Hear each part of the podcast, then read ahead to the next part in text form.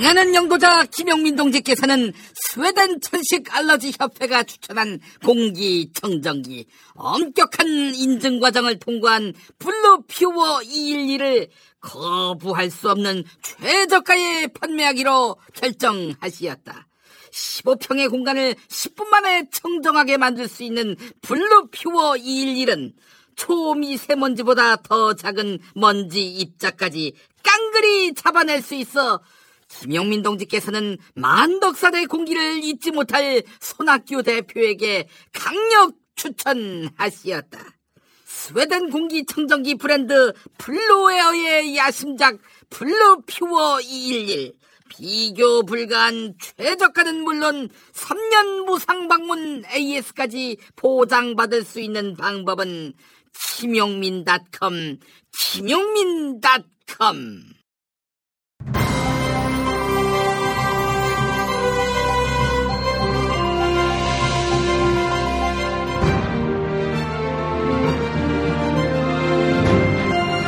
안녕하십니까. 2018년 11월 20일 화요일 아침이 밝았습니다. 김용민의 뉴스 브리핑 김용민입니다.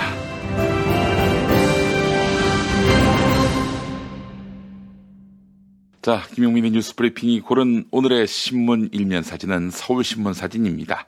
어제 양승태 대법원장 시절 사법행정권 남용 혐의를 받고 있는 박병대 전 대법관이 피의자 신분으로 서울중앙지검에 공개 소환됐습니다. 14시간 정도 조사를 받았는데요. 조만간 다시 검찰은 부를 예정이라고 합니다. 다른 신문들은요, 어, 법관 회의 장면을 많이 다뤘는데 서울신문 사진이 가장 강렬하네요. 예. K영님, 보리문디님, 설거지빨래님, 나는 커피님, 함대식님, 리니즈님, 김혜영님, 정앙드레님, 미모지조님, 트럼프 북미 회담하고 재산 탄력 받자님, 케이트 이님, 홍승표님, 김호섭님, 가을님 모두 감사합니다. 좋은 아침 맞고 계시죠? 이지영님도요. 리얼 비어님도요. 예. 자, 오늘의 뉴스 포인트 짚어보겠습니다. 아, 한국 장학재단이 지원하는 2019학년도 1학기 대학생 국가장학금 1차 신청 접수가 오늘부터 시작됩니다. 고3 등 내년도 대학 입학 예정자도 신청이 가능하다고 하는데요.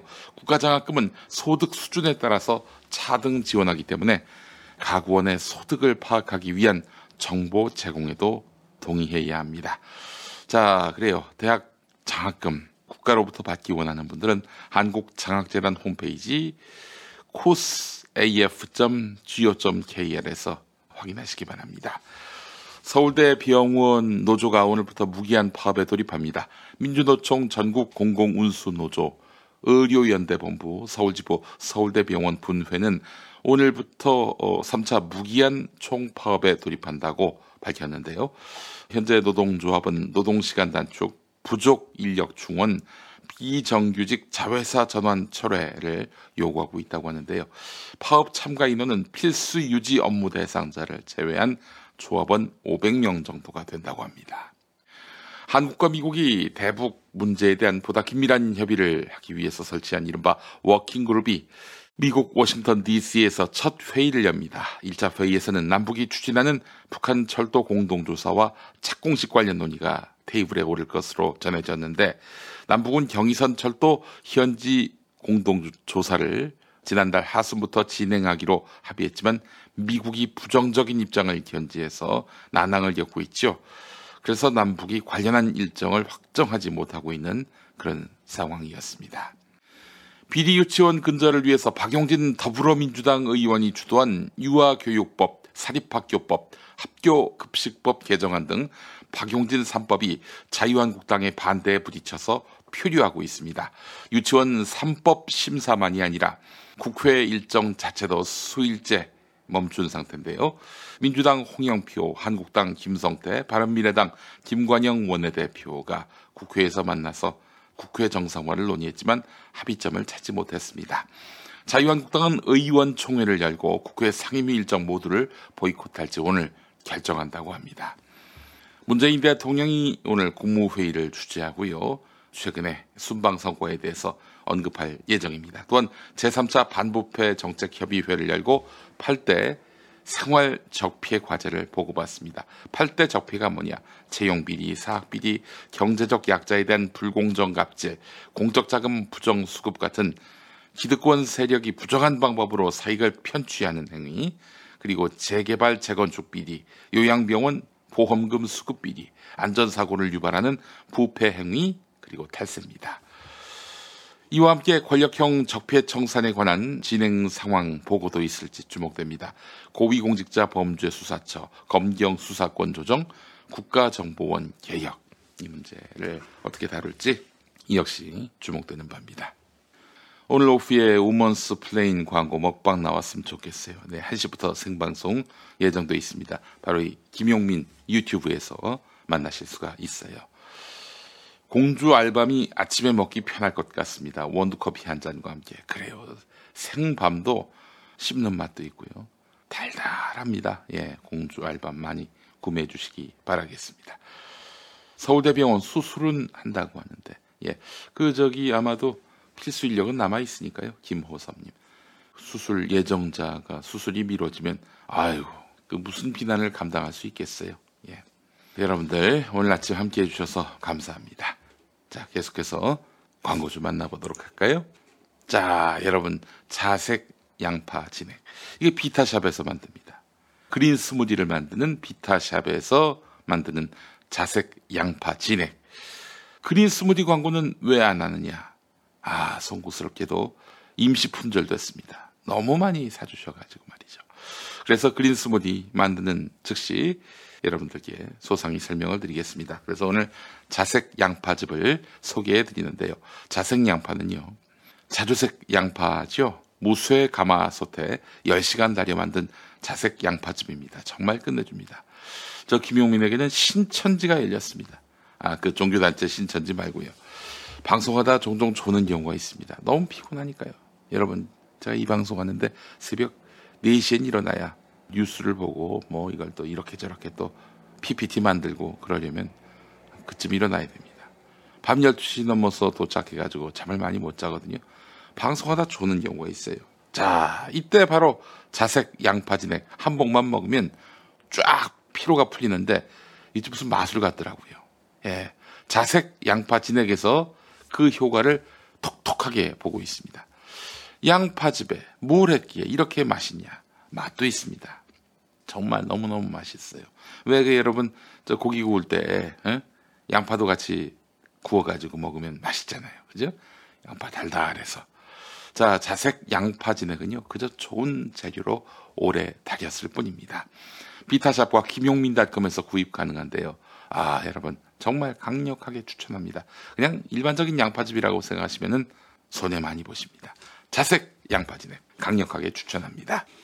자, 그리고 새 차를 파는 사람들, 새 차를 장만하실 생각이라면 새 사람을 만나보시기 바랍니다. 새로운 사람이 아니라 새 차를 파는 사람들입니다. 모두들 저렴한 가격을 제공한다고 하지만 네, 사실 그렇지 않은 경우도 많이 있죠. 새 차를 파는 사람들은 잔가 보장 회사, 즉 계약 종료 때 차량 가격을 산정하는 회사와 직접적인 계약을 맺습니다. 사용이 완료된 차량을 높은 가격에 매입해 드리기 때문에 월 이용 요금을 확실하게 낮출 수 있습니다. 검색창에 새 차를 파는 사람들 또는 새 사람으로 검색하시기 바랍니다. 네, 수리님 양파즙 여기서 살게요. 김용민닷컴에서 구매하실 수 있습니다. 양파즙에 김수민이 대마를 넣은 거 아니냐? K 형님. 에이, 김수민이가 김용민닷컴 근처 나올 수 있습니까? 자, 다음 광고 또 보겠습니다. 마이크로 발전소. 마이크로 발전소는 햇빛을 가지고 할 수 있는 모든 것을 하는 회사입니다. 네. 옷 만드는 회사는 원단이 원가에 포함되지요. 어, 마이크로 발전소는 태양이 원재료입니다. 비용이 들지 않지요? 2015년과 2018년 서울시 환경상을 수상한 바 있는 태양광 발전 업계에서는 매우 유명한 회사 마이크로 발전소입니다. 국내 최초로 플러그인 태양광을 시작해서 임직원은 아직 젊지만 역사는 가장 오래된 회사입니다. 수차례의 시행착오 끝에 최상의 태양광을 만들어내는 마이크로 발전소. 네. 게다가 임직원이 젊다고 한 거 보니까 열정도 있고요. 또 아무래도 진정성도 있을 것이고요. 뭐 나이 드신 분들이 진정성이 없다는 얘기는 아닙니다만은 여간 여러분 태양광을 설치할 경우 전국적으로 보조금을 받을 수 있는 제품은 마이크로 발전소뿐이라고 합니다. 검색창에 마이크로 발전소를 검색하시거나 전화번호 070-4900-4686으로 문의해 주시기 바랍니다. 태양광 설치해서 여름에 냉방, 겨울에 난방, 이거 비용을 좀 줄이고 싶다. 또 냉장고와 같이 24시간 전력을 쓰는 이런데 걱정하지 않아도 비용이 줄어들 수 있는 길을 찾고 싶다 하시는 분들 마이크로 발전소 잊지 마시기 바라겠습니다. 어, 여러분 지금 뒤에 나온 사진은요 한신대학교 신학대학원 예배당 사진입니다. 참 놀랍죠? 이 예배당에서 저희가 행사 몇 번 했었는데 총 좌석 수가 518석입니다. 5.18을 연상하게 하죠. 한신대학교 신학대학원의 모 교단, 기독교 교단은 한국 기독교 장로회인데요. 2015년에 이미 종교인 과세 하기로 했습니다. 한국 기독교 장로회가 장로 교단 중에서는 처음으로 신사 참배 사죄를 했는데 목회자 자진 납세 결의도 했습니다. 한국 기독교 장로회는 작년 9월 16일에 열린 100회 총회에서 목회자도 세금을 내는 것이 타당하고 근로소득세 기준에 맞춰서 원천 징수하는 것이 바람직하다 이런 결의를 채택했습니다. 기장 교단 총회 때 나오는 이야기 토론 들어보면요. 아, 격이 달라요. 일단 기본적으로 이 교단의 목사님과 장로님들 클래스가 다르거든요. 그러니까 목회자 세금 걷는 것이 타당하고 근로소득세 기준에 맞춰서 원천 징수하는 것이 바람직하다. 이런 결의를 채택한 거 아니겠습니까? 물론 이제 기장총회의 결의는 권고 사항이긴 하지만은 그래서 뭐 소속 목회자의 납세를 강제할 수 없다는 한계는 있지만은 이건 또 뭐냐면은 기장 목사님들이 또 알아서 또 어, 납세를 하거든요. 굳이 강제로 하지 않아도 다 이렇게 이행을 한다는 것입니다. 종교인 과세에 대한 사회적 요구에 부응해서 기독교 내부적으로 종교인 납세에 대한 공감과 다른 교단의 동참을 확산시키는 계기가 될 수 있다는 점에서 그 의미가 적지 않습니다.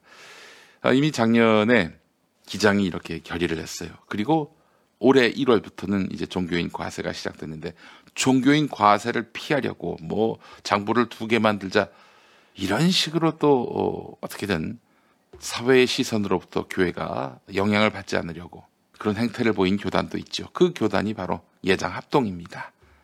이번에 그 김다정 목사의 그루밍 성폭력이 있었던 교단 예장 합동이 그래요. 가장 큰 장로 교단이라고는 하지만 기독교 장로회는 상대적으로 작은 교단이거든요. 큰 교단이라고 해서 좋은 것만은 아닙니다. 자, 종교인과의 힘을 실어줬던 기장, 이 기장의 목회자를 배출하는 한신대학교 신학대학원 신입생 모집, 편입생 모집 이번 주 금요일까지입니다. 금요일 오후 5시까지 한신대학교 신학대학원 교학팀으로 문의하시거나 02-2125-0108번으로 또 전화하시기 바라겠습니다. 목사가 되겠다는 분들, 이 기장교단의 목사가 되겠다는 분들을 위한 MDV 과정, 주간 과정이 있고 야간 과정이 있습니다. 둘 중에 하나를 고르면 되고요. 뭐 목사가 될 생각은 없지만 기장 한신의 신학을 공부하고 싶다 하시는 분들은 MTS 신학 석사 과정을 또 밟으실 수가 있어요. 많은 관심 바라겠습니다. 예. 자, 오늘의 일면 머리 기사 살펴보도록 하겠습니다. 전국 법관 대표 회의가 양승태 대법원의 사법농단이 국회 판사 탄핵 소추까지 검토해야 할 중대한 헌법 위반 행위라는 내용의 선언문을 의결했습니다. 사실상 국회에 사법농단 연로 판사에 대한 탄핵 소추 절차 개시를 촉구한 건데요. 아무래도 일선 판사들이 탄핵 소추 절차 개시를 촉구했으니 국회의 탄핵 소추 논의에 속도가 붙겠죠. 자 제목만 보겠습니다. 경향신문 사법농단 법관 탄핵의 문 법관들이 열었다. 국민일보 사법농단 판사 탄핵해야 스스로 칼 빼든 법관들 서울신문 법관들 사법농단 판사 퇴출을 명하다. 근데 조선일보 동료 판사 탄핵 촉구한 판사들 한겨레 법관들 스스로 사법농단 판사 탄핵 심판대 올렸다. 이런 제목을 달고 있습니다. 조선일보의 시각이 아주 삐딱하지요? 예, 원래 뭐 그런 신문이긴 했습니다만은 조선일보가 아주 필사적으로 동료 판사 탄핵을 촉구한 판사들을 디스하는 이유, 그 이유를 잠시 후에 소상히 짚어보도록 하겠습니다. 중앙일보 연일 서울교통공사 노동조합을 향한 공세의 고삐를 늦추지 않고 있는데요. 지난 9월 21일에 채택한 노사 특별 합의서는 사실상 박원순 시장의 서울시가 안을 내고 타결을 주도했다. 이런 주장이 나왔어요. 노사관계는 해당 기관 자율에 맡긴다는 기본 원칙을 어겼다. 이렇게 중앙일보는 트집 잡고 있습니다. 교통공사 노조안을 수용했는데 그 뒤엔 서울시가 있었다. 자, 이에 대해서 서울시는 그런 문건을 작성한 바 없다. 이렇게 이야기됐습니다. 그 문건은 뭐냐면은 교통공사에 근무하는 한 제보자로부터 서울시가 9월 4일 노사 양측에 제시한 노사 합의서 안 그 문건이라고 합니다. 이 문건은 공사 검토안에 대한 노동조합의 반박과 입장이란 제목의 문건이 포함되어 있는데 어, 서울시가 교통공사 노조가 요구한 안을 반영해서 합의안을 만들었고 타결 뒤에는 서울시가 있었다는 움직일 수 없는 증거라고 설명했는데 서울시는 그런 문건을 작성한 바 없다 이렇게 밝힌 것입니다. 한국일보 보겠습니다.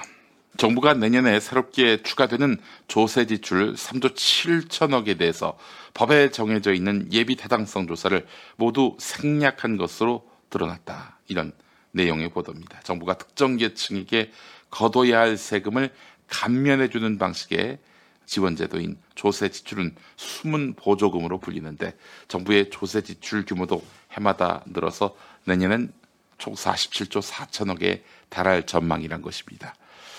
저소득 근로, 자녀 장려금 등 조세 지출 제도 7건 내년에 세법에 포함했는데 경제적 효과를 미리 따져봐야 했지만 예외 조항을 근거로 해서 사전 평가를 모두 생략했다는 것이죠.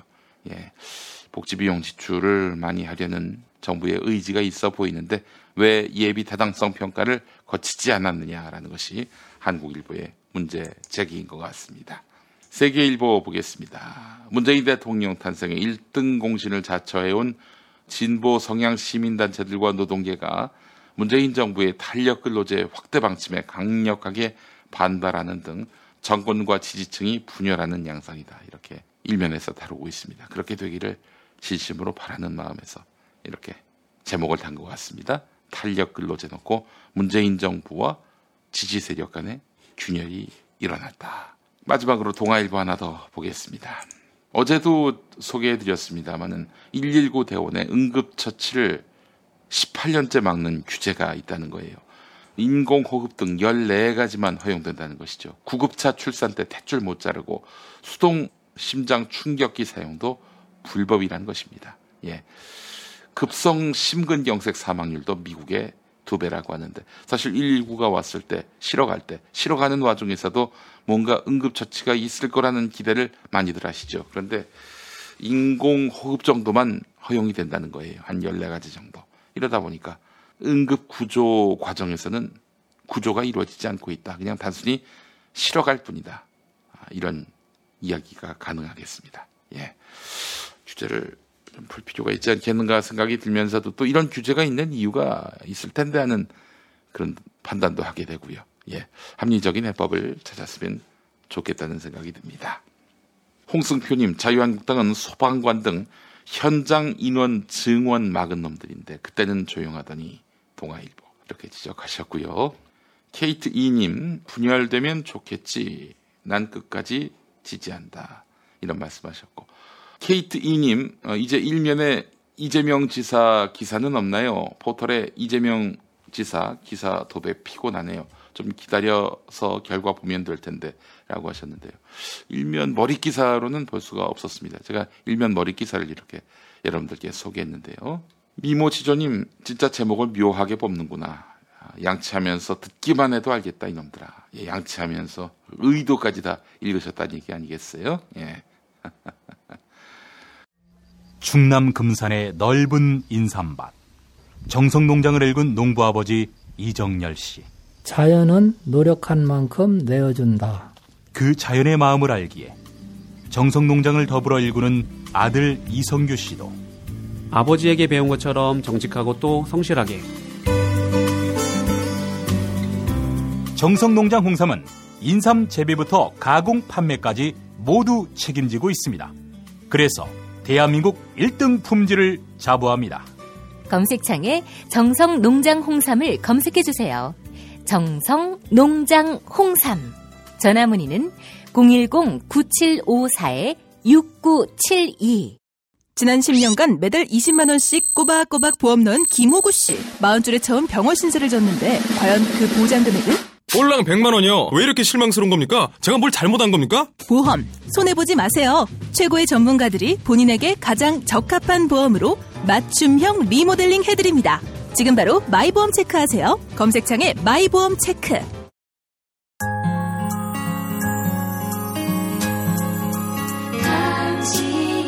정직한 뉴스 보자관 김용민과 주파수를 맞춘다 새로운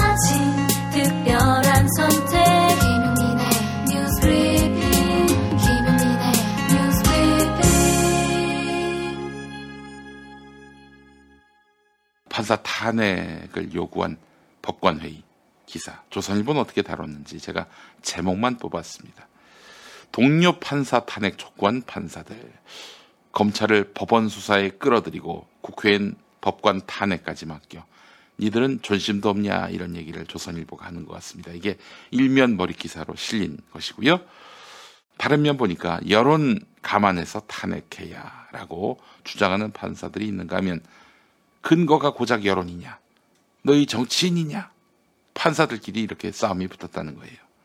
인권법 연구회 출신이 주도하고 있는데 당신들이 판사 대표 맞나? 라면서 불만을 가진 판사들이 일부 자리를 박찼다고 하고 법원 내부에서는 탄핵 대상을 정치권에 맡긴 것이다. 사법 독립은 안중에도 없다. 이렇게 얘기하고 있습니다. 뭐 계속 또 읽어보겠습니다. 사설입니다. 이제 탄핵까지.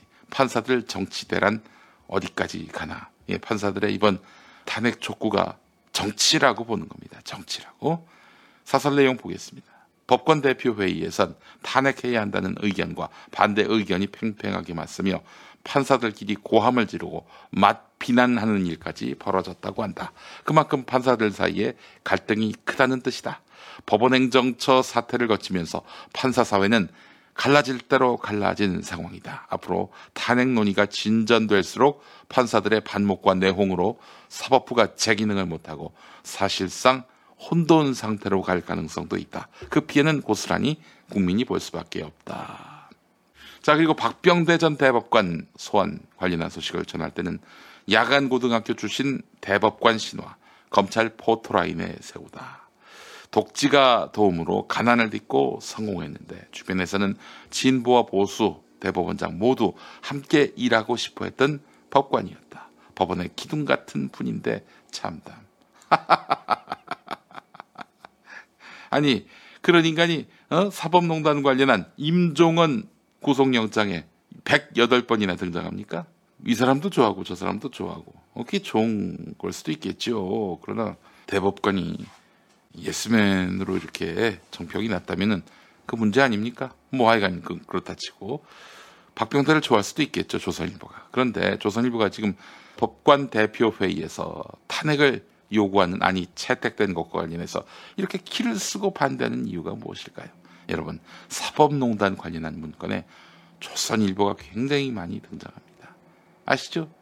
TV조선 주주인 동국제강 회장 봐달라고 법원행정처에다가 어, 강요상 조선일보 편집국장이었나요 그때? 예, 이 사람이 말하자면은 청탁까지 했다는 거 아니겠어요?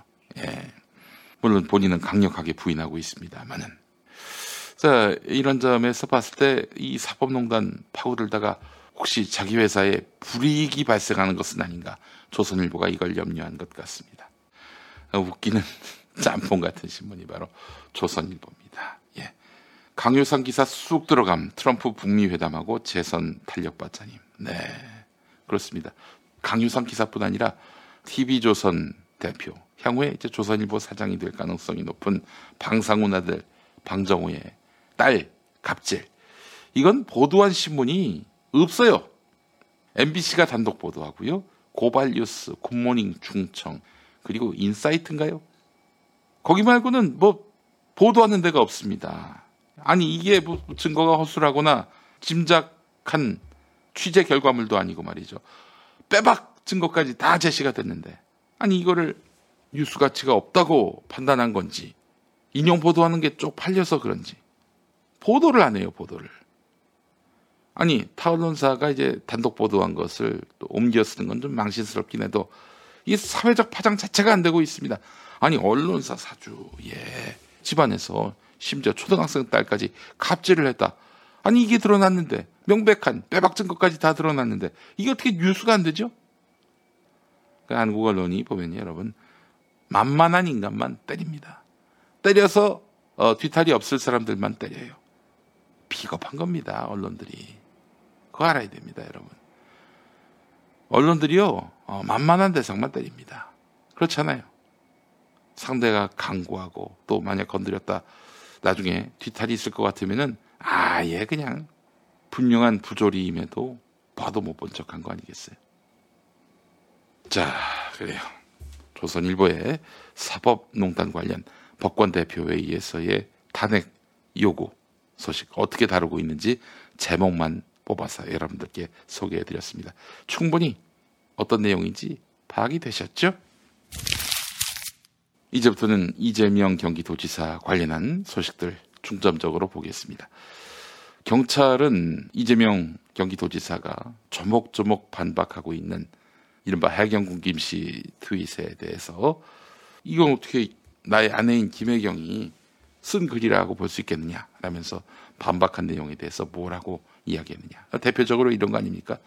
새벽 1시에 부부가 트위터를 통해서 마치 남남인 것처럼 이렇게 주고받은 대화 이걸 보더라도 이거는 어떻게 김혜경이 이재명하고 대화한 것일 수 있겠느냐라고 이재명 지사가 반박하니까요. 경찰 하는 얘기가 이렇습니다. 김혜경이 자신이 아니게 보이려고 연막 행동을 벌였다. 자신이 아닌 다른 누군가로 보이게 하려고 연막 행동을 했다는 건데 경찰 관계자는 언론에 알려진 증거가 전부가 아니다. 지금은 자세히 밝힐 단계가 아니지만 기소가 되고 재판이 시작되면 결정적인 증거들이 공개될 것이다. 말이 이상한데요. 어, 지금 이 정도 갖고도 검찰에서 우리의 기소 의견을 받아들여서 기소할 것이다라는 그 믿음이 있으니까 이런 말 하는 거 아니겠어요? 그렇죠? 재판까지 간다. 아니, 검찰이 재판 으로 보낼지 안 보낼지 그거 어떻게 알아요? 그런데 이걸 다 이미 예측하고 있단 말이죠. 어, 제 제가 이 정치권 쪽에 계신 분, 어, 이뭐 물론 수사기관이나 사법부하고는 전혀 관련이 없는 그런 분에게서 들었는데 이미 경찰이 이런저런 눈치를 많이 보는 경찰이 이재명 지사에 대해서 공격적으로 수사하고 또 그렇게 해서 공격적으로 수사 결과를 발표했다 하면 아마도 뭔가 단단한 뒷배가 있어서 그런 것 아니겠는가. 그건 확인할 수가 없는 거예요, 그는.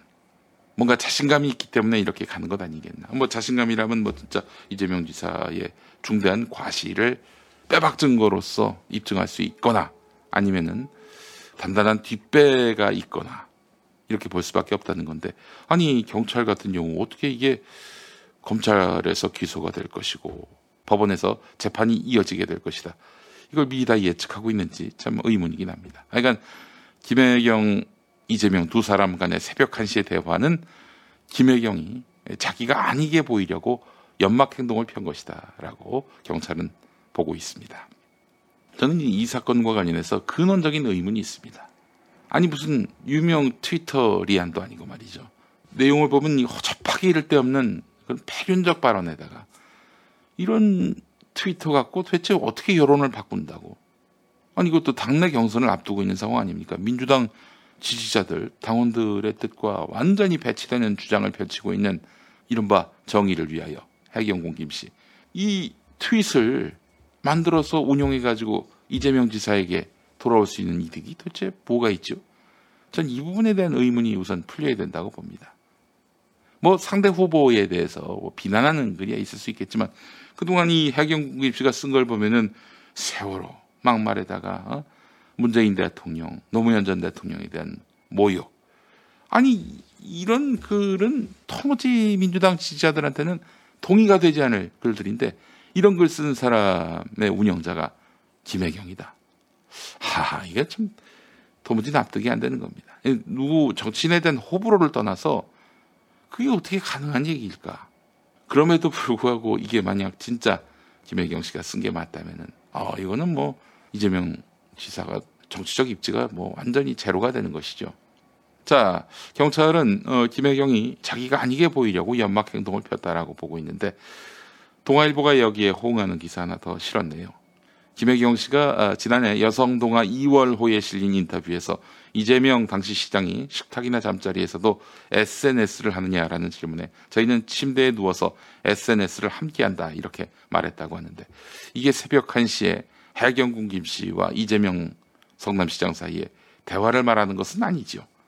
그러나 새벽 1시에 그런 대화를 나눌 수 있겠느냐라는 이재명 지사의 이야기는 바로 반박당할 수 있다. 여성동아 2월호 인터뷰를 통해서 이렇게 동아일보는 이야기하고 있는 것입니다. 박진님은 이재명은 범인을 알고 있어요. 한 번도 범인을 잡아달라고 하지 않고 협조하지 않은 걸 보면 그는 범인을 알고 있습니다. 끝없이 피해자 코스프레만 하고 있죠. 이렇게 보시는 것 같아요. 케이트 이님 가정주부들 은근히 바쁘던데 4만 건을 쓰다니요. 4만 건 중에 6건만 의심? 아 이제 해경군 김씨 트윗을 말씀하시는 거군요. 예. 미모 지조님, 네, 저는 기다릴 겁니다. 진실이 규명될 때까지 기다리겠다. 이 말씀 같습니다. 예. 트럼프 북미회담하고 재선 탄력받자님, 그런 짭새들의 논리라면 해경궁이 이재명 지사 부인으로 보이게 만들려는 연막 행동이 짭새들이 하는 중간 허위 발표지라고 하셨습니다.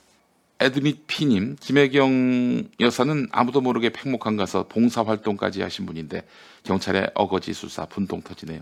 그래서 저도 사실은 예전에 그 맘마이스에 이재명 지사와 김혜경 씨 두 분을 모셨을 때, 아, 김혜경 씨를 모셨었죠. 처음에 1회 때.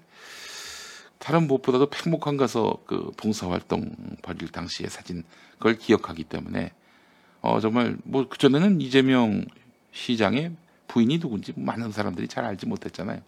어떤 분인가 궁금해서 모셨었는데, 아니, 그런 분이 세월호 가족을 모독했다?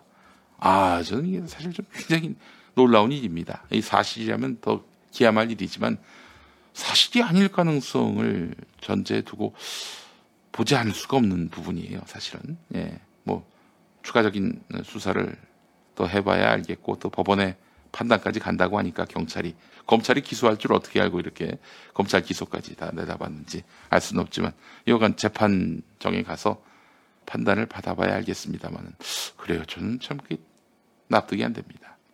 칸노 시로님 이메일 전화번호 등 개인 번호가 일치한 걸 보니 김혜경이 맞다와 자신이 아니게 보이게 연막 행동을 했다가 양립할 수 있는 논리인가요? 아, 굉장히 논리적이시네요. 예. 자기를 은폐하려면 끝까지 은폐해야지 왜 가입할 땐 또 자기 이메일하고 전화번호를 넣었는지 궁금하다 이 말씀 같습니다. 다음 또 소식 볼까요? 왜 김혜경 씨는 휴대전화를 제출하지 않을까? 이와 관련한 이재명 지사의 그 입장이 나왔어요. 이게 사실은 휴대전화를 제출하지 않는 이유. 이게 혹시 증거인멸 때문에 그런 거 아닌가? 이렇게 의문을 갖는 분들이 많았고요. 그 의문은 대단히 합리적입니다.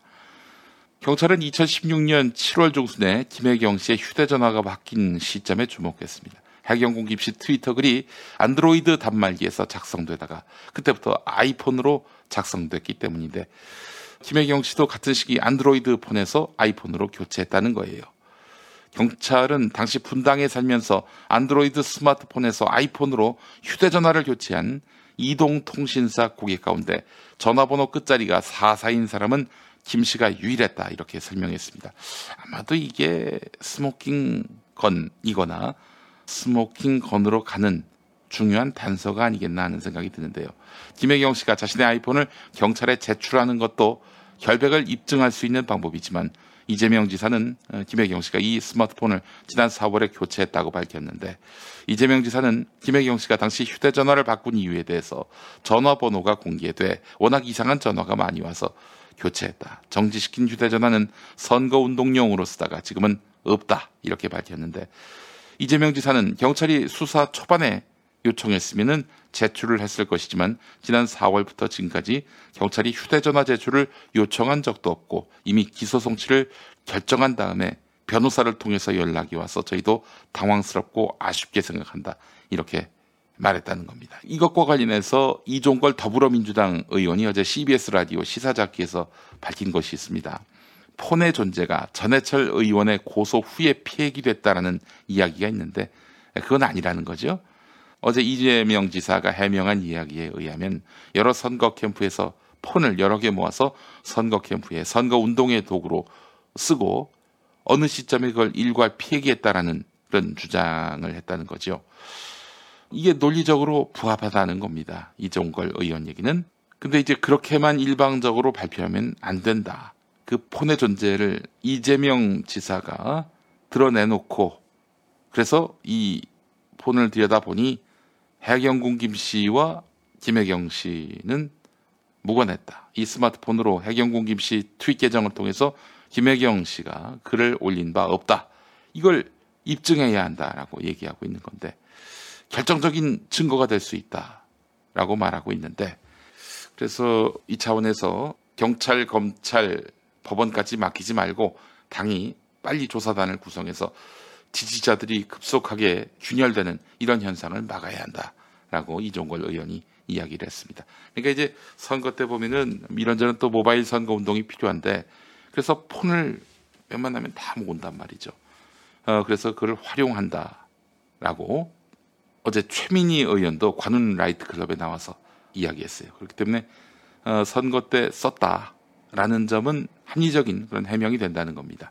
다만 지금 완전히 경찰에 의해서 혜경궁 김씨로 낙인 박은 상황이니 이재명 지사가 이렇게 비적극적으로 대응할 것이 아니라 적극적으로 나서서 해경궁 김씨와 김혜경 씨가 무관하다라는 점을 입증할 필요가 있다라는 것이 이종걸 의원의 주장입니다. 트럼프 북미 회담하고 재선 탄력받자님이 휴대폰이 무슨 장난감도 아니고 자신의 변호사도 있는데 그걸 왜 덥석 주냐고. 그렇죠. 너도 뭐 사실 휴대폰을 주지 못하는 이유가 증거 인멸만의 이유는 아닐 수 있겠죠. 예. 증거 인멸할 목적으로 안 주는 것만 있겠는가? 안 준다 하면 해경궁 조사하기 전에 분당 경찰서장부터 수사팀장 청장까지 훑어서 조사하는 게 합당하네요. 택견꾸님 이런 말씀하셨는데 의외로 여론은 지금 이재명 지사에게 매우 불리하게 돌아가고 있는 것만은 분명해 보입니다. 그렇기 때문에 사실은 이 상황은 이재명 지사가 돌파를 해 나가야 한다. 특유의 그 돌파력으로 어, 이런 위기 상황에 적극적으로 대응해서 국민들을 설득하는 작업들을 해야 한다. 어, 이런 그 시각이 많아요. 예, 그건 또 현실이긴 하니까. 예. 트럼프 북미 회담하고 재선 탄력받자니 만약 휴대폰을 줬다. 그걸 받아서 짭새들이 공작질 안 할까요? 분명히 휴대폰에 이상한 짓을 해서 뒤집어 씌울 것이 분명합니다. 이런 이유 때문에 안 줄 수도 있겠네요 하는 생각이 듭니다. 자 그리고 아, 란 BSIO님 제발 이재명 버리세요. 이재명과 해경궁 두 부부는 같이 목매달고 동반 자살해서 죽어야 합니다. 이재명을 더 이상 어, 옹호해 주지 마세요라고 하셨는데 예 이재명 지사에 대해서 옹호한다라고 보시는 입장인 것 같습니다만은 저는 글쎄요 뭐 항상 논리적이고 항상 정확한 판단을 했다라고 말할 수는 없겠지만은 이 수사와 관련한 저간의 흐름에 대해서는 대단히 신중하게 접근할 필요가 있다라고 생각합니다. 모든 가능성을 다 열어놓고 지켜봐야 한다고 보는 것이고요. 이 문제에 대한 접근을 두고 뭐 이재명을 지킨다 버린다 그런 말을 할 수 있는 건 아니에요. 매우 위중한 문제입니다. 장자연 통화 기록도 없애버린 분당 경찰인데 예 옛날 얘기죠. 현 정부에서도 그랬을까 하는 생각이 들긴 합니다만은 이재명 부인의 잘못을 이재명 잘못으로 이어가지 말아야 한다라고 돌 던지는 쭈꾸미님 말씀하셨는데요. 그렇게 생각할 국민들이 몇이나 있을까요? 예, 현실은 좀 냉엄하게 인식할 필요가 있지 않겠는가 하는 생각이 듭니다. 그런 의미에서 보자면은 이 폰이 지금 어떤 진실로 가는 그런 열쇠가 되지 않았습니까? 김부사 씨의 그 전발언이 또 열쇠가 됐듯이 어떻게든 그 폰을 찾아서 김혜경 씨와 해경궁 김은 무관한 사이다라는 점을 입증하는 것 이것이 지금으로서는 가장 최선의 길이 아닌가. 트위터 본사가 알려주지 않는다고 하면요. 예. 우리 미모 지조님 말씀에 답이 있는 것 같습니다. 제가 이재명 도지사 개인에 대한 지지를 한다기보다는 한 개인에 대한 무차별적인 혐오 이거에 대해서 저는 문제 제기하고 있다고 감히 말씀드리겠습니다. 작년부터 시작해서 아 이거 한 사람 잡는데 말이죠. 물론 이제 뭐 당연히 비판받을 수도 있고 어, 지적받을 수도 있고 또 끊임없이 무한 검증을 받아야 되는 것이 공직자 된 도리고 의무라고 생각을 합니다만은 이건 해도 해도 너무한다는 생각이 들어요. 그래서 저는 이런 혐오에 기반된 이런 마타도라면은 다시 한번 봐야 된다. 여러분 신체 일부에 뭐 점이 있다. 그 거짓말로 드러났잖아요. 근데 그거에 대해서는 뭐 별 관심들이 없어요. 왜 관심이 없죠? 여러 무수한 마타도 중에 하나가 마타도임이 드러난 첫사례 아닙니까? 왜 이게 그냥 간단하게 건너뛰고 무시할 만한 문제가 될까요? 지금 거의 이 문제와 관련해서는 아니면 말고예요. 아니면 말고. 아, 이런 비합리적인 태도가 어디 있습니까? 비논리적인 태도가 어디 있어요? 그럼에도 불구하고 아 뭐 무슨 점을 뗐을 것이다. 이 논리를 펴고 있어요. 아 이건 정말 큰일 날 사람들이구나 생각을 갖지 않을 수가 없는 겁니다. 해경군 김씨 건과 관련해서는 제가 또 알아보니까 말이죠. 경기도 쪽에선 전혀 대비를 안 했다고 합니다. 왜냐하면 너무나 당연한 것이기 때문에 해경군 김씨가 김혜경 씨로 결론 날 거라고 뭐 전혀 뭐 그에 대해서 대비하거나 걱정하지 않았기 때문에 어, 이 상황에 대해서 지금 혼비백산하고 있는 분위기인 거예요. 예. 그렇다면은 방어할 시간도 주고 그렇게 해서 어, 법정까지 간다면은 법정에서 시시비비를 가리도록 그 시간을 주는 것이 합리적인 태도 아닙니까? 김부선 씨의 그 마타도와 관련해서는 근데 경찰이 어떤 태도를 취했습니까? 무혐의로 갔어요. 뭐 어쩌다 허언할 수 있는 거 아니냐. 그 선거 때 쟁점으로 삼아서 이재명을 낙선시키기 위해 애를 썼던 김영환도 무혐의. 여러분 이 경찰의 이런 태도가 과연 합리적입니까? 예? 분명히 또 짚어봐야 될 부분이 뭐냐면은 이재명 지사는 현직 도지사입니다. 대한민국에서 가장 많은 사람들이 살고 있는 경기도의 도지사예요. 경기도지사를 만약에 수사를 해가지고 기소를 해서 유죄 판결 때리고 그렇게 해서 재선거까지 간다. 어마어마한 손실인 거죠. 사회적 파장이 엄청나게 커요. 경찰이란 조직은 그 뒷감당까지 다 생각하는 조직입니다. 그동안 여러분 보셨다시피. 그런데 뭐 그러거나 말거나 막 이재명 사냥에 나섰단 말이죠. 그동안 해왔던 행태를 보게 되면은. 아니 이게 도대체 어떻게 경찰이 그동안 해오지 않던 모습을 이렇게 보이고 있을까? 어, 이재명이 분명히 잘못해서 가지고 그런 것일 수도 있겠다라는 생각은 듭니다. 일단 그것이 전제가 하나가 있고요. 또 다른 전제가 만약에 있다면은 음? 이재명은 죽여도 돼. 뭐 이런 누군가의 판단이 개입되어 있는 것은 아닌지 뭐 그것이 경찰 내부든 외부든 너무나 이 목적성이 뚜렷해 보인다는 점, 이 점이 좀 수상하긴 합니다. 예. 검찰, 법원도 그렇게 판단할지 그것도 지켜봐야 되겠는데요. 김프로는 검찰 단계에서도 기소로 나온다면은 일단 해경공 김 씨가 김혜경 씨로 의심해도 된다라고 얘기를 했어요. 한번 봐야 될 것 같습니다만은 수상한 흐름인 것만은 분명해 보입니다. 딜루저님, 이재명을 죽이고 나면 이 칼부림이 끝날 거라고 보십니까? 민주당은 분해됩니다. 라고 이야기했고요. 황처사님, 이재명을 건드려서 이익을 볼 사람이 누굴까요? 라고도 말씀하셨습니다. 박진영 님도 어, 이재명이 날아가면 누가 좋을까라고 말씀하셨고요. 이재명 죽이고 최종 목표는 문재인 대통령일 것이다. 트럼프 북미 회담하고 재선 탄력 받자님 이런 말씀도 하셨습니다. 그래요. 경찰의 이런 태도는 대단히 희귀한 전에 보지 못했던 그런 흐름입니다. 예전에 빨갱이는 죽여도 돼, 뭐 방패 비슷한 모양의 그런 글귀를 받고 다닌 스님이 있었는데 이재명은 죽여도 돼, 뭐 이런 게 있는 것 같아요. 지금 경찰의 기류를 보면 말이죠. 대단히 정치적으로 고려할 것들이 많은 일인데 아주 지금 경찰이 거침없이 이재명 지사에 대한 사냥에 나서고 있는데 이재명 지사가 뭔가 진짜 잘못한 게 있고 아직 경찰이 까지 않은 스모킹 건이 있어서 이건 뭐 더 말할 나위 없이 예, 이재명 지사를 정치적 궁지로 어, 몰아 넣을 수 있는 아, 그런 확실한 증거, 빼박 증거가 있다면 그렇다면은 음, 이것도 다른 얘기가 될 수 있겠습니다만은 그렇다 하더라도 사실 경찰은 굉장히 절도 있게 대응하면 되거든요. 그런데 갑자기 토요일 아침에 연합뉴스 기사를 통해 단독 보도를 통해 이 수사 결과가 나오고 나중에 경찰에선 어어어 하면서 이제 마치 공개에 대해서는 안 될 것이 공개됐고 나중에 시인한 듯한 이런 스탠스를 취하고요. 검찰은 이게 경찰 발 연합뉴스 단독 보도로 나올 줄을 모르고 토요일 아침에 아주 크게 놀라버린 이런 일들. 이 저간의 흐름을 보면 도무지 뭐랄까요. 전에 보지 못했던 경찰의 모습을 많이 볼 수 있어서 하여튼 뭐 경찰이 뭐 스모킹 건이 있다고 하니까 좀 봐야 되겠습니다만은 현재 단계에 있어서는 이건 굉장히 이례적인 일들이 연발되고 있다라는 생각을 지울 길이 없습니다. 요즘은 장기 렌트카 시대. 장기 렌트 오토리스를 이용하시는 분들께 세 사람을 소개시켜 드리겠습니다. 경쟁력으로 가격을 낮춘 세 사람.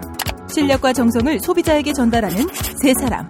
각 분야의 전문가들이 있어 든든합니다. 믿고 구매할 수 있는 세 사람. 검색창에 세 사람. 새 차를 파는 사람들. 스피드 퀴즈입니다. 돌잔치, 칠순잔치, 가게 홍보, 체육대회, 창사기념일. 정답! 기념품! 아, 문제를 끝까지 들으셔야죠. 이럴 때 사용하는 판촉물이나 기념품, 답례품, 단체 선물 등을 취급하는 전문업체로서 국민을 위해 제대로 일하는 언론과 정당에 후원을 하는 판촉물 전문업체는 어디일까요? 정답! 네피알! 네? 어디라고요? 네피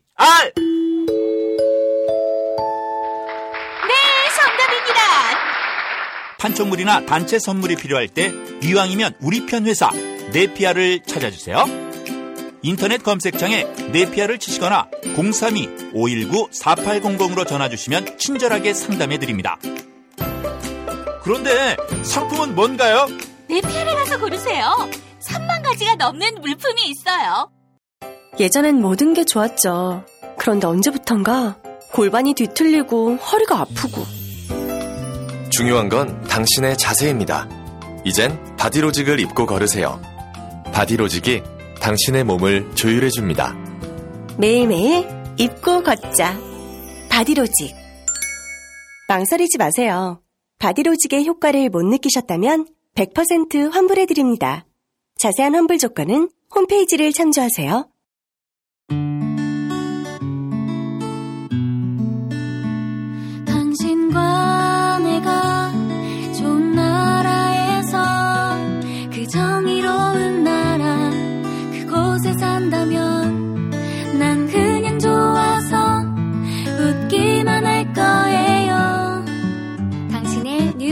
보좌관 김영민 브리핑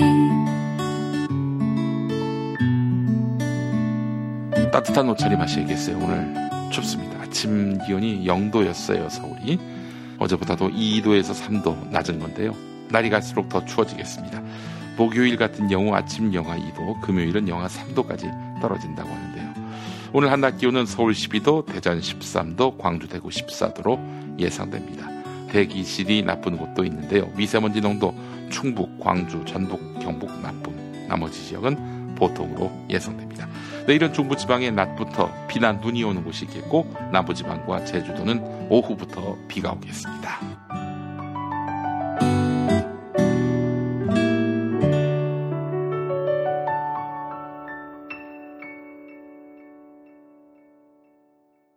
자, 이 중앙일보 기사를 보겠습니다. 이재명 연일 정치 탄압 주장하고 있는데 청와대는 관여 안 한다라고 선거. 어, 그래요.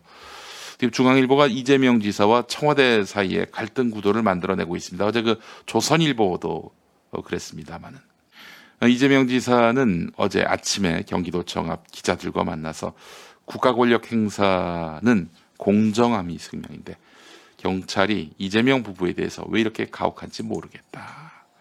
라고 말하면서 여당 소속 광역단체장이 정치 탄압을 주장하는 초유의 사태가 발생했다. 이렇게 평가하고 있습니다.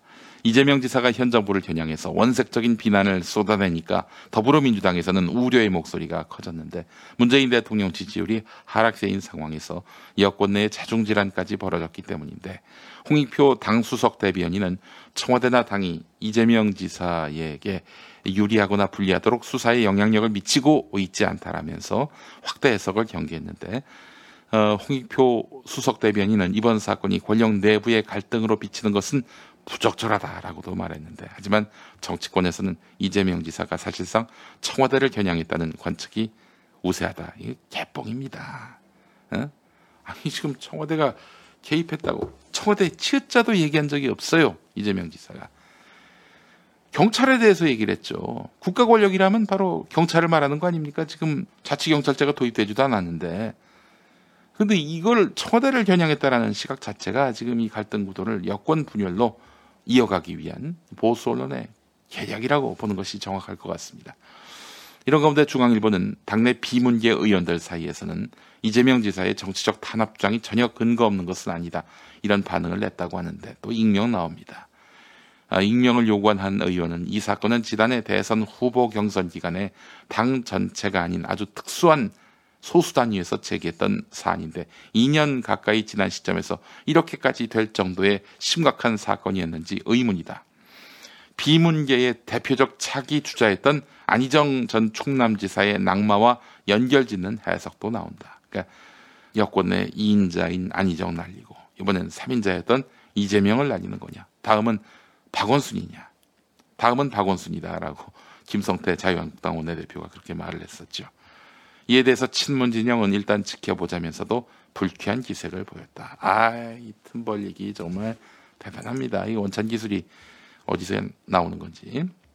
안희정 이야기는 불륜으로 나가리 된 거죠. 김영웅님 그렇게 말씀하셨는데 예전에 그 홍준표가 그랬잖아요. 저 임종석 실장 만나가지고 그 안희정 날린 것이 임 실장이라고 하던데 맞죠?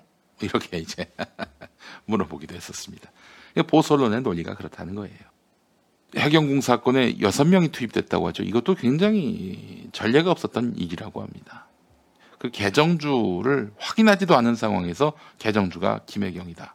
라고 단정한 것도 상당히 전례 없는 일이라고 하고요. 물론 경찰이 이야기한 대로 스모킹 건이 있어가지고 이거는 뭐 김혜경 씨 아니고서는 도저히 다른 사람이 추정이 안 된다라고 판단될 무언가가 아, 나올 수 있겠죠. 어, 그걸 갖고 경찰이 자신 있어 한다면은 뭐 한번 그걸 보고 나중에 판단해도 늦지는 않을 것 같은데 적어도 이 단계에서는 경찰의 이런 어, 이재명 사냥 사냥에 준하는 이런 조사가 전례가 없었던 것만은 분명해 보입니다. 박진님 그 이재명 씨의 변호인단은 경기도 세금에서 나갈 텐데 그거 아닐 거예요. 어, 그렇지 않을 겁니다. 그 개인 소송의 경우는 그렇게 도예산 쓰면은 그 횡령 배임 아닌가요? 만약에 이제 도정과 관련한 뭐 소송이다. 그러면은 또 도비용이 나갈 수 있겠지만은 뭐 개인의 도덕성 문제와 관련해서 이거를 그 변호사 비용을 경기 도비에서 갖다 쓴다. 아, 그러면 그야말로 횡령 배임일 수 있겠죠. 그건 불가능한 얘기일 겁니다. 예. 국민일보 도 이렇게 보내요. 역시 국민일보도 틈 벌리기의 일환이라고 전 판단을 합니다. 이거 우리가 경계를 하고 봐야 될 텐데 더불어민주당 한 의원은 이재명 지사에 대해서 기존 정당판의 상식과 어법으로 문제를 대하는 게 아니라 자신의 독특한 정치적 화법과 대응 방식으로 성장해온 사람이다. 본인이 살아온 삶의 궤적과 밀접히 연관돼 있다. 지금까지 대응해온 방식을 잡고 다른 접근법을 택할 것 같지 않다. 변방의 장수 이재명 지사가 공격적으로 돌파할 것이다. 이렇게 본 건데요. 이재명 지사는 성남시장에서 출발해서 경기도지사라는 유력 정치인이 되기까지 투쟁의 정치로 몸집을 키워왔는데 박근혜 정부 시절 스스로를 변방의 장수라 부르며 보수 진영과 투쟁하면서 정치 자산을 쌓았다. 이건 맞는 얘기죠. 민주당의 한 중진 의원은 유독 이재명에 대해서 가혹한 건 친문 진영, 단결된 지지층의 눈밖에 나서 생기게 된 문제다. 문재인 대통령을 지지하는 진영의 단결된 지지층. 문재인 대통령을 단결 한 상태에서 지지하는 이 층들의 눈밖에 나서 생기게 된 문제다. 지지층 사이의 경쟁은 경선 중에 원래 늘 있는 일인데 지금은 사법기관까지 끌어들여서 문제가 커지니까 당으로서도 난감하다. 이렇게 말했다고 하는데 해경공 김씨 논란도 어, 전해철 의원이 고발하고 열성 친문 지지층이 의혹을 제기하면서 검찰 수사까지 가게 됐다. 이런 내용을 담고 있습니다. 친문, 친노 구분하는 것도 정말 말도 안 되는 얘기다. 돌 던지는 쭈꾸미님 이런 말씀 해주셨습니다. 베스트제리님 국민일보도 분열에 일조하는 중이군요. 라고 하셨고요. 다음 소식 보겠습니다. 판사들이 사법농단 판사에 대해서 탄핵해야 한다. 이렇게 뜻을 모았는데요. 뭐 일단 국회에서 그래서 이제 판사에 대한 탄핵이 논의되겠죠. 보수 야당은 반대하고 있습니다. 보수 야당이 반대해도 탄핵 소추가 불가능한 건 아니다. 한겨레가 이렇게 짚고 있습니다. 헌법은 탄핵 소추 요건, 그러니까 법관에 대한 탄핵 소추 요건으로 국회 제적 3분의 1 이상의 발의에 과반수의 찬성을 규정하고 있습니다. 한 100석 정도 발의할 수 있겠죠. 더불어민주당 단독으로 가능한 거 아니겠습니까? 그렇게 해서 본회의 갔을 때 과반수, 과반수면은 또 가능할 수도 있어요. 바른미래당 일부, 민주평화당, 정의당, 무소속, 더불어민주당 하면 150석은 넘습니다. 예. 민주당 129석, 평화당 14석, 정의당 5석이 뭉치고 평화당과 뜻을 함께하는 바른미래당 3인방, 박주현, 이상돈, 장정숙, 그리고 민중당의 김종훈, 무소속 손금주 이용호를 합치면 의결에 필요한 의석수 확보가 가능하다는 거예요. 탄핵소추안은 국회 상임위 심사가 필요한 일반 의안이 아니어서 발의와 동시에 국회 본회의에 부의돼서 표결이 가능합니다. 국회에서 법관 탄핵소추가 의결되면 국회 법사위원장이 검사 역할을 하는 탄핵소추위원이 됩니다. 박근혜 그 탄핵안을 갖고 국회 대표 검사 역할을 했던 사람이 바로 권성동 아닙니까? 아, 이번엔 여상규가 되겠군요. 여상규가 할까요? 어? 그게 판사의 이익을 대변했던 사법농단에 대한 언급조차 막아버렸던 어? 여상규가 과연 해줄까요? 한다면 제대로 할까요? 법사위원장이 탄핵 소추 의결서를 헌법재판소에 접수하면 탄핵 심판이 시작되는데 탄핵 소추된 법관은 즉시 재판 업무에서 배제되고 마치 대통령이 직무가 정지되든 말입니다. 헌법재판관 9명 중 6명 이상이 중대한 헌법과 법률을 위반했다라고 판단하면 파면을 결정한다는 것이죠. 예, 법조계에서는 법관 탄핵의 기준이 대통령 탄핵보다 덜 엄격할 것으로 보고 있는데 탄핵이 결정되면 해당 법관은 즉시 파면되고 변호사법에 따라 5년 안에 변호사가 될 수 없습니다. 대통령 탄핵할 때 왜 엄격하냐? 대통령이 법을 어겼는지 어기지 않았는지 이것도 따져봐야 되겠지만은 대통령을 탄핵했을 때 그렇게 해서 헌법적으로 이 헌정 질서가 얻을 수 있는 유익이 있느냐 한마디로 쉽게 얘기해서 대통령 파면했을 때 정치적 부담을 우리 사회가 지느냐 안 지느냐 지더라도 감내할 수 있는 것이냐 이것까지 다 감안한다는 거예요. 그런 의미에서 보면은 현직 도지사를 어, 날리는 그런 일을 경찰 차원에서 이렇게 자신 있고 강력하게 추진할 수 있을까? 뭔가 확실하게 믿는 것이 있지 않겠는가? 믿는 것이라면 뭐 스모킹 건 증거가 있을 테고요. 아니면 뭐 누군가가 이렇게 강력하게 추동을 해가지고 밀고 가거나 둘 중에 하나일 텐데 경찰은 스모킹 건이 있다 이렇게 말하고 있으니까 한번 지켜보도록 하죠. 예. 이해찬 더불어민주당 대표가 문재인 대통령의 공약이었던 연동형 비례대표제에 대해서 받아들이기 어렵다 이렇게 밝혔다고 하는데 민주평화당과 정의당은 여당이 손해 보더라도 연동형 비례대표제 도입 방향으로 가야 한다고 했던 이해찬 대표가 말을 바꾸고 있다 이렇게 비판했습니다. 사실 연동형 비례대표제가 도입되면 뭐 당 지지율에 걸맞게 의석을 또 확보할 수 있다는 점. 그렇다면은 호남에서 2등을 노리는 민주평화당 그리고 수도권에서 또 2등을 노리는 정의당으로서는 아 이거 뭐 연동형 비례대표제가 당의 명운을 가르는 매우 중요한 변수가 되는데 말이죠. 연동형 비례대표제 없다면 뭐 지금 정도의 의석만 확보하거나 지금보다도 못한 의석을 갖게 되는 거 아니겠어요? 그 때문에 민주당이 공약 뒤집고 말을 바꾸는 거에 대해서 대단히 민감할 수밖에 없습니다. 연동형 비례대표제는 정당 득표일 만큼 각 정당의 의석을 나눈 다음 배분된 의석 수보다 지역구 당선자가 모자라면 비례대표 의석으로 채우고 모자라지 않으면 비례대표 의석을 채워주지 않는 그런 제도인데 거대 양당의 비례대표 의석이 줄어들 가능성이 생기게 되는 것이죠. 이 연동형 비례대표제는 그래서 뭐 2등이나 뭐 3등까지 당선될 수 있는 그런 형태의 그 선거제도는 아니죠.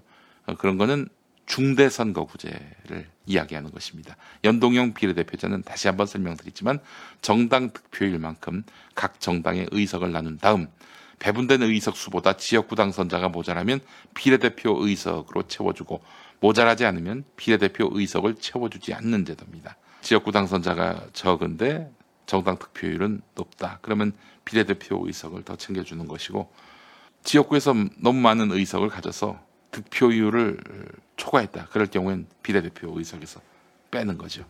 그럼 거대 정당은 비례대표 의석을 잃을 가능성이 높고 어, 이런 소수당 같은 경우 이념 정당 같은 경우엔 비례대표에서 의석을 더 많이 얻을 수 있게 되는 거 아니겠어요? 이해찬 대표의 말은 연동형 비례대표제가 도입될 경우 현재 당 지지율이 높은 민주당이 지역구 의석을 넉넉히 확보할 가능성이 높기 때문에 비례대표를 거의 할당받지 못할 것이다. 이런 뜻인데 이해찬 대표 발언은 여당 공약에서 후퇴한 것이다. 이런 지적이 나옵니다. 연동형 비례대표제는 문재인 대통령이 2012년과 2017년 대통령 선거에서 민주당이 2016년 총선에서 공약한 제도라는 거죠. 2020년 총선에서 민주당이 지역구 의석을 충분히 확보할 것을 전제로 연동형 비례대표제 도입에 부정적인 의견을 냈는데 여당에 너무 이른 자신감 아니냐 이런 얘기도 나온다고 하네요.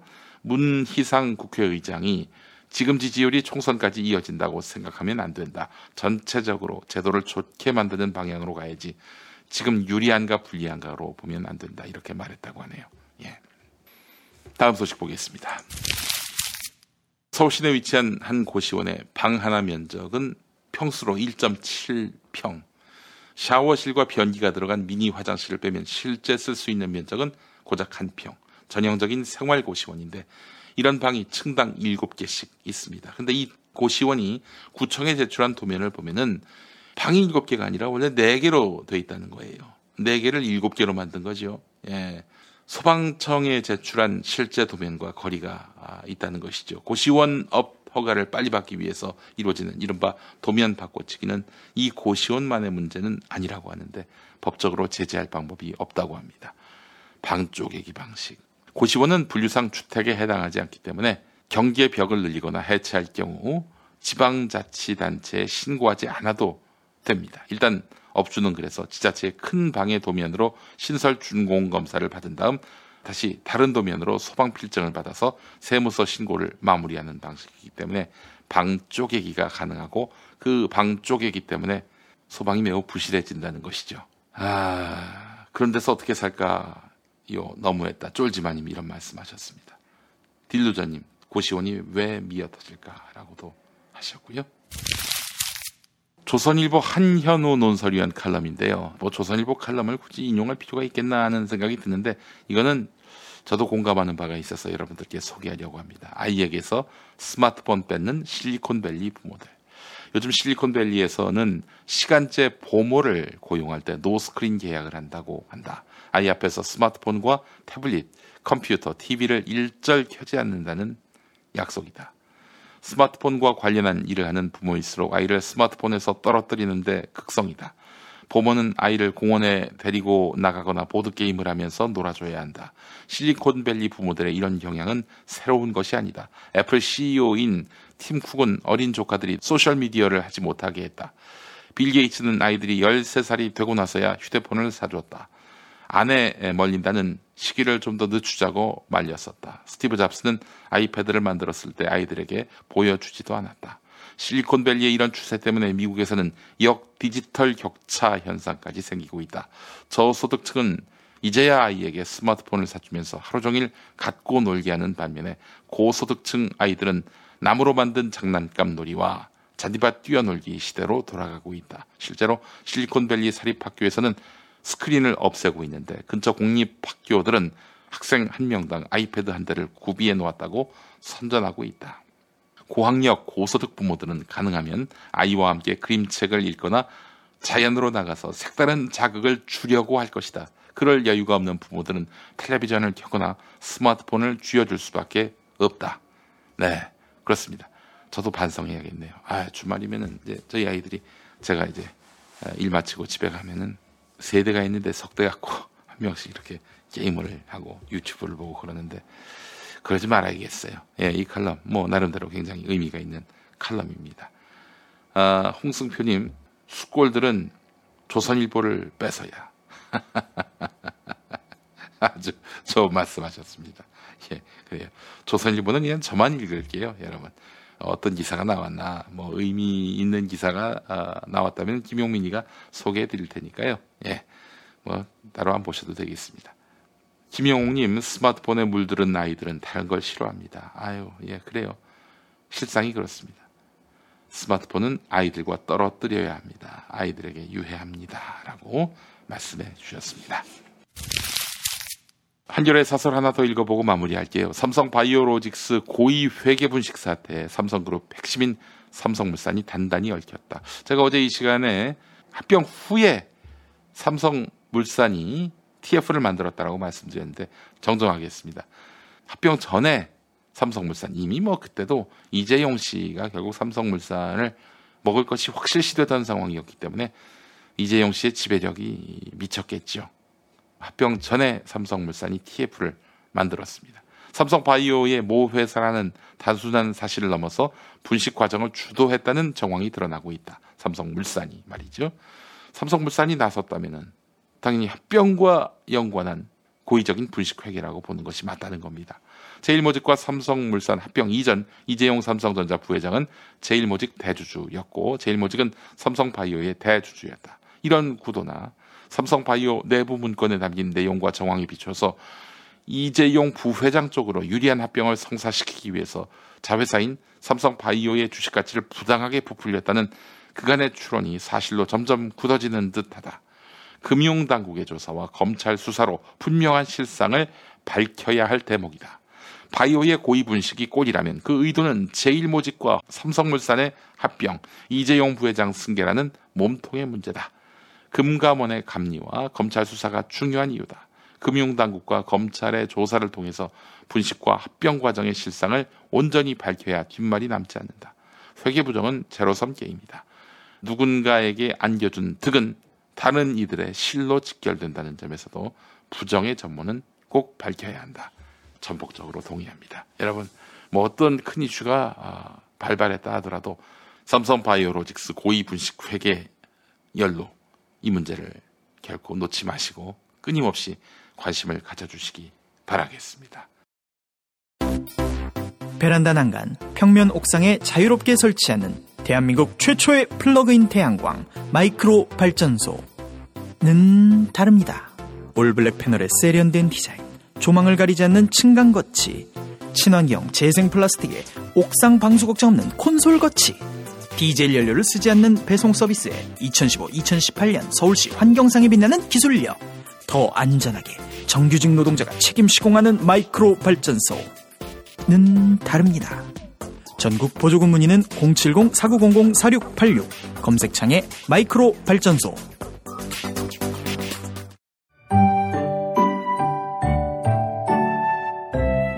왜 엄마는 언론을 바꿔요? 매일매일 방송과 신문을 감시하고요. 종편에서 막말하는 사람들도 퇴출시키고요. 좋은 보도에 상을 줘서 좋은 언론들이 더 많아지게 해준대요. 걔네 엄마 짱이지? 그거 아빠도 하는 건데? 아빠도 민원연 후원해? 아빠는 민원연 미디어 탈곡기를 듣잖아. 언론을 정상화시키는 확실한 길. 팟캐스트 미디어 탈곡기를 듣고 민원연도 후원해주세요.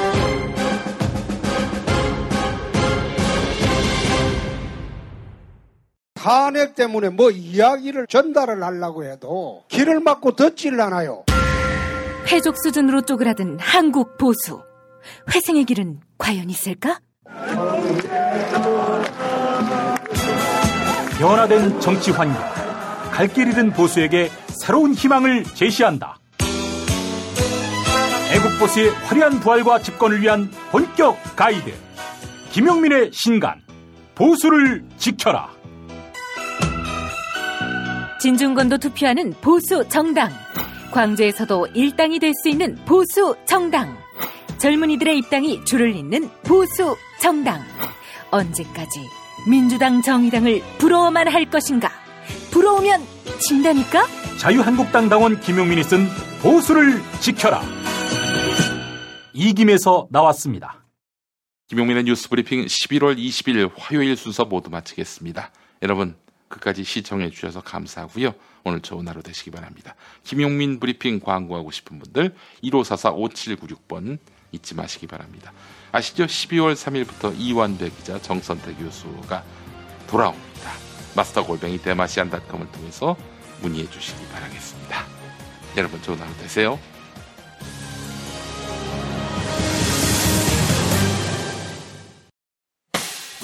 김용민 브리핑과 함께한 시간 어떠셨어요? 다음 시간에도 보다 바르고 알차며 즐거운 정보로 여러분을 찾아가겠습니다. 팟캐스트 포털 팟빵에서 다운로드하기, 구독하기, 별점 주기, 댓글 달기로 응원해주세요.